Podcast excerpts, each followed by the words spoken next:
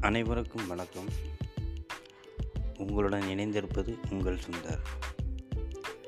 பெரியவங்க ஒரு விஷயம் சொல்கிறாங்க ஒரு வார்த்தை சொல்கிறாங்க அப்படின்னா கண்டிப்பாக அந்த வார்த்தைக்கு அர்த்தம் நிறையா இருக்குங்க.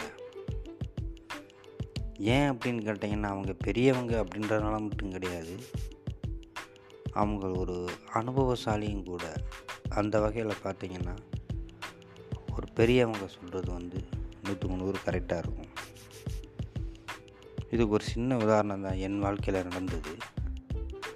அப்போது நான் பத்தாம் வகுப்பு படிச்சுக்கிட்டு இருக்கேன்.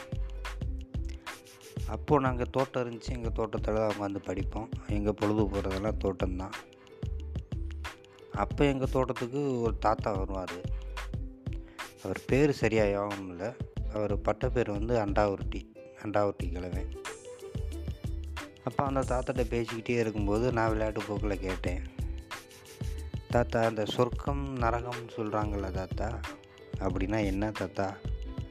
அந்த சொர்க்கம் நரகம் எங்கே இருக்குது அப்படின்னு சொல்லி கேட்டேன். அதுக்கு அந்த தாத்தா சொன்னார் சுந்தரம் சொர்க்கமும் நரகமும் வேறு எங்கேயுமே கிடையாது. நம்ம கட்டிட்டு வர்ற மனைவி நமக்கு உண்மையாக ஒழுக்கமாக நடந்துக்கிட்டா அப்படின்னா அதை விட சொர்க்கம் வேறு எங்கேயுமே கிடையாது. அதே மனைவியை நம்ம சொல்ல கேட்காம ஒழுக்கம் தவறி நடந்துக்கிட்டா அப்படின்னா அதை விட நரகம் வேறு எங்கேயும் கிடையாது சுந்தரம் அப்படின்னு சொல்லி சொன்னார். இதனோட அர்த்தமும்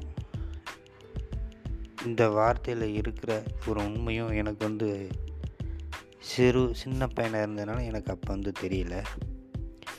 ஆனால் இதவே வந்து இப்போ ஒரு இருபத்தஞ்சி வருஷம் முப்பது வருஷம் கழித்து நான் நினைக்கும்போது அதை உணர்ந்து பார்க்கும்போது உண்மையிலே அதனோட அர்த்தம் எனக்கும் புரியுது.